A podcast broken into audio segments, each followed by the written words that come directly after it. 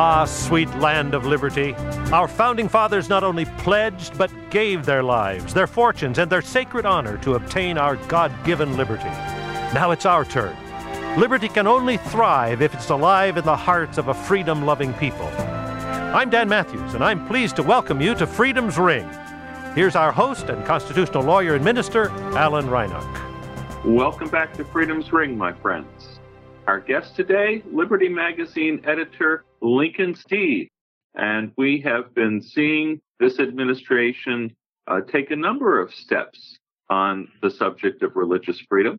Lincoln, tell us about a recent event. Be happy to. And as a prequel to that, I just need to make a comment that you alluded to. You know, we've all been amused, or some people offended by the president tweeting and making public statements and uh, his actions with other leaders like President Erdogan of of uh, Turkey, you know, fist bumping with him and his admiration for despots. You know, all of that we can look at differently. But I think for what happened recently at the end of July, the State Department, uh, under Secretary of State uh, Pompeo, uh, sponsored the first ever ministerial meeting for religious freedom.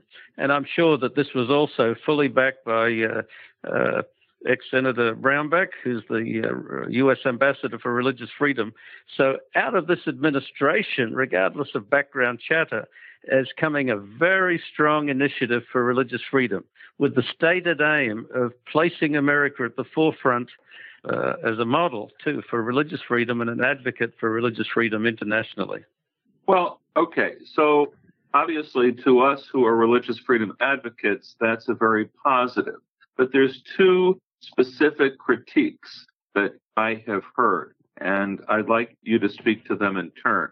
The first one is that the religious freedom advocacy is part and parcel of a restrictive policy of immigration and a message to other countries uh, solve your religious freedom problems so that your immigrants don't your uh, you know uh, citizens don't start coming to our country for religious freedom. Well, you could you could make that deduction. We all see that. It's obvious in the overall actions of this administration, but in the statements coming out of this meeting, I think I sat in on an adjunct meeting, was part of it, Prospectus on International Freedom from the Vatican, which I'll I'd be happy to talk about spin offs from that.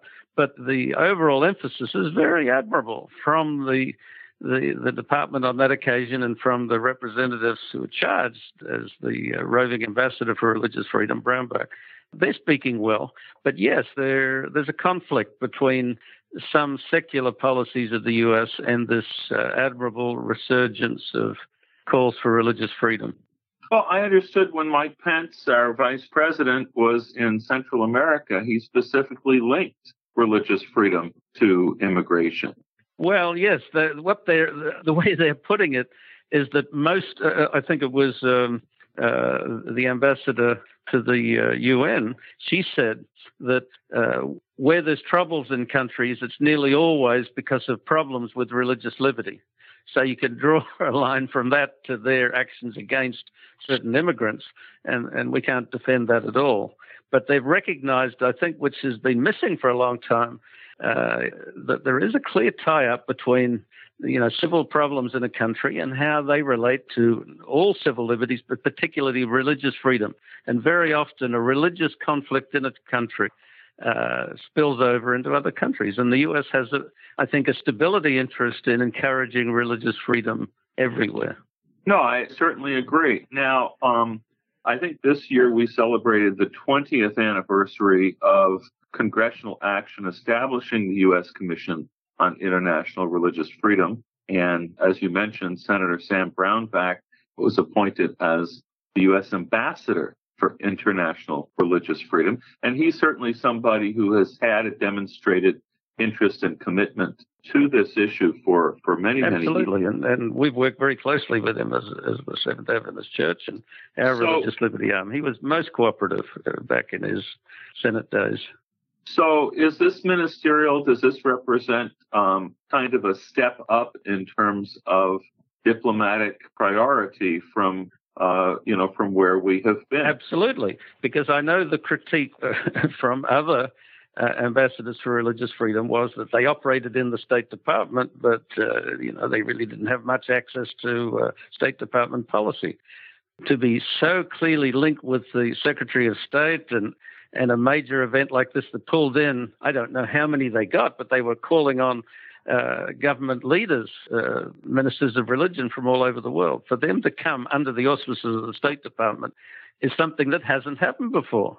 And while there's a lot on the uh, not really on the fringes, but in this administration to be troubled about. Within the State Department dynamic, I can only read this as an upgrading of the importance of religious freedom within the overall State Department work.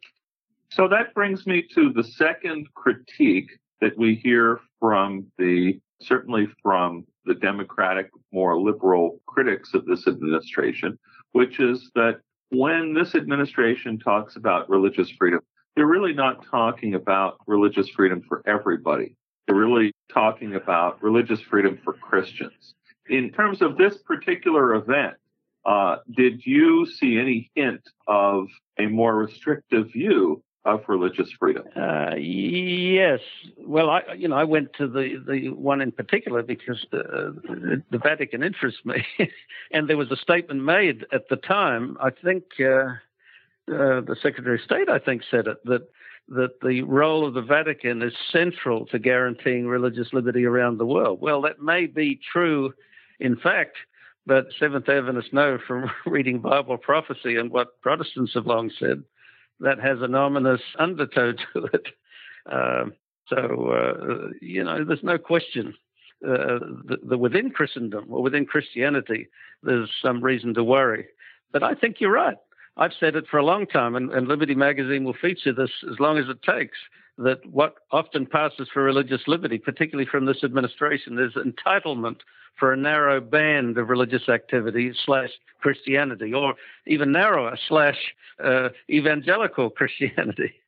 So, tell us more about the the Vatican event that you attended. Well, to me, you know, I, I have always been interested in current affairs and history and so on, and to me, it was almost surreal because I can remember when President Nixon tried to uh, appoint an ambassador and the howl of protest, and I can remember when. Uh, President Reagan finally did it and got away with it, but still there were rumblings that this Protestant country with the uh, constitutional separation of church and state would be sending an emissary, a formal ambassadorial uh, embassy, uh, you know, setting up an embassy in, in the Vatican was unacceptable. But here they were celebrating this. And uh, Callista Gingrich, wife of Newt Gingrich, is the current ambassadress, I guess you would say. Uh, she was there, as were two previous ambassadors. The uh, Vatican Secretary uh, for Relations with States, and I think that amounts to the Secretary of State, was there. Uh, it was front and center, and they were recognized as the key to everything. And while they didn't say too many things wrong, there were buzzwords that uh, you and I have spoken about and shared with, with our viewers and, and readers for a long time. Buzzwords like for the common good, and then alluding to the previous position of, of Rome, which was that error has no rights. These things are not good. And then they threw in something that I've picked up on that we've hardly discussed. At one meeting previously, I'd heard what they repeated here that while individual religious and civil rights are important, there needs to be increased emphasis on the religious rights of the organization, of the corporate church.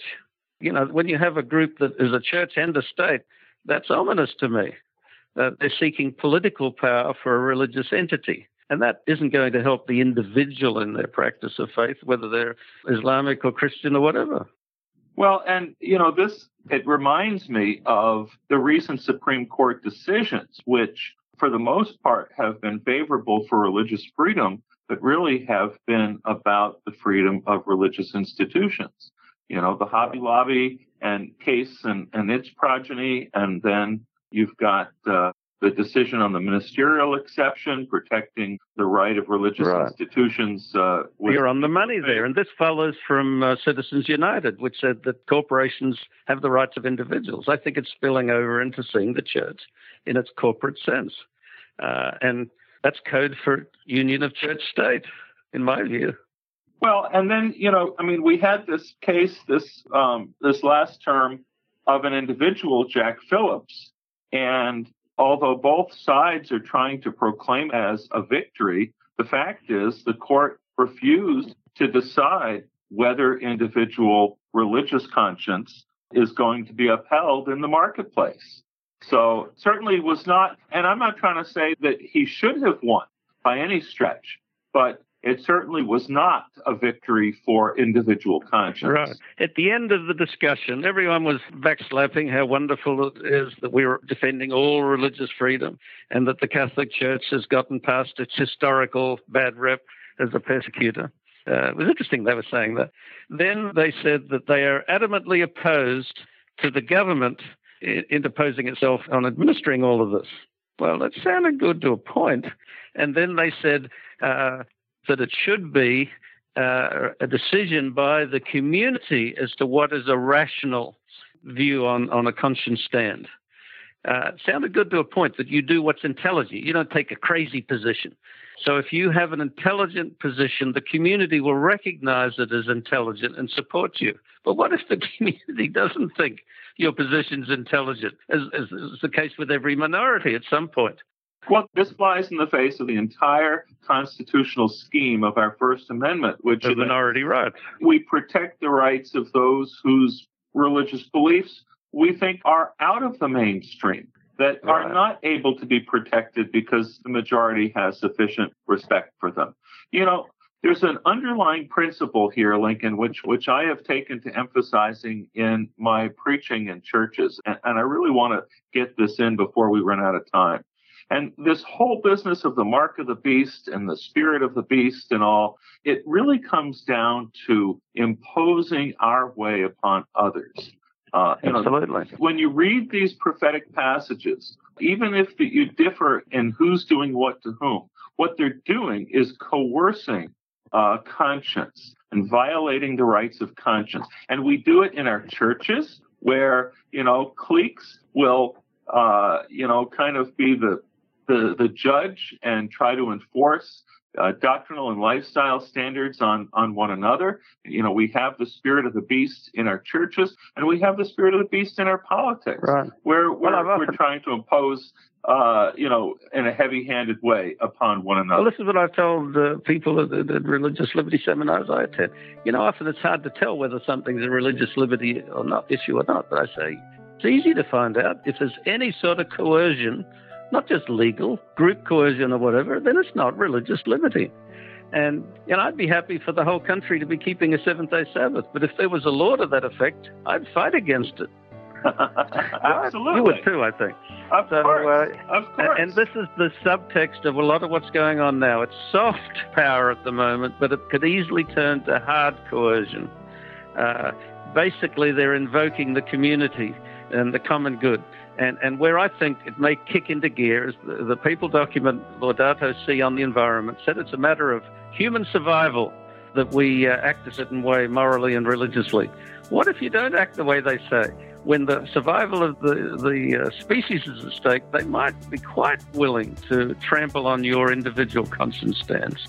Well, I don't. I doubt that it's going to take uh, something quite so dramatic. We've seen uh, episodes many times in our past. Well, we're out of time for today. Always uh, a wonderful discussion with uh, my good friend Lincoln Steed, editor of Liberty Magazine on the web at libertymagazine.org, if I'm not mistaken.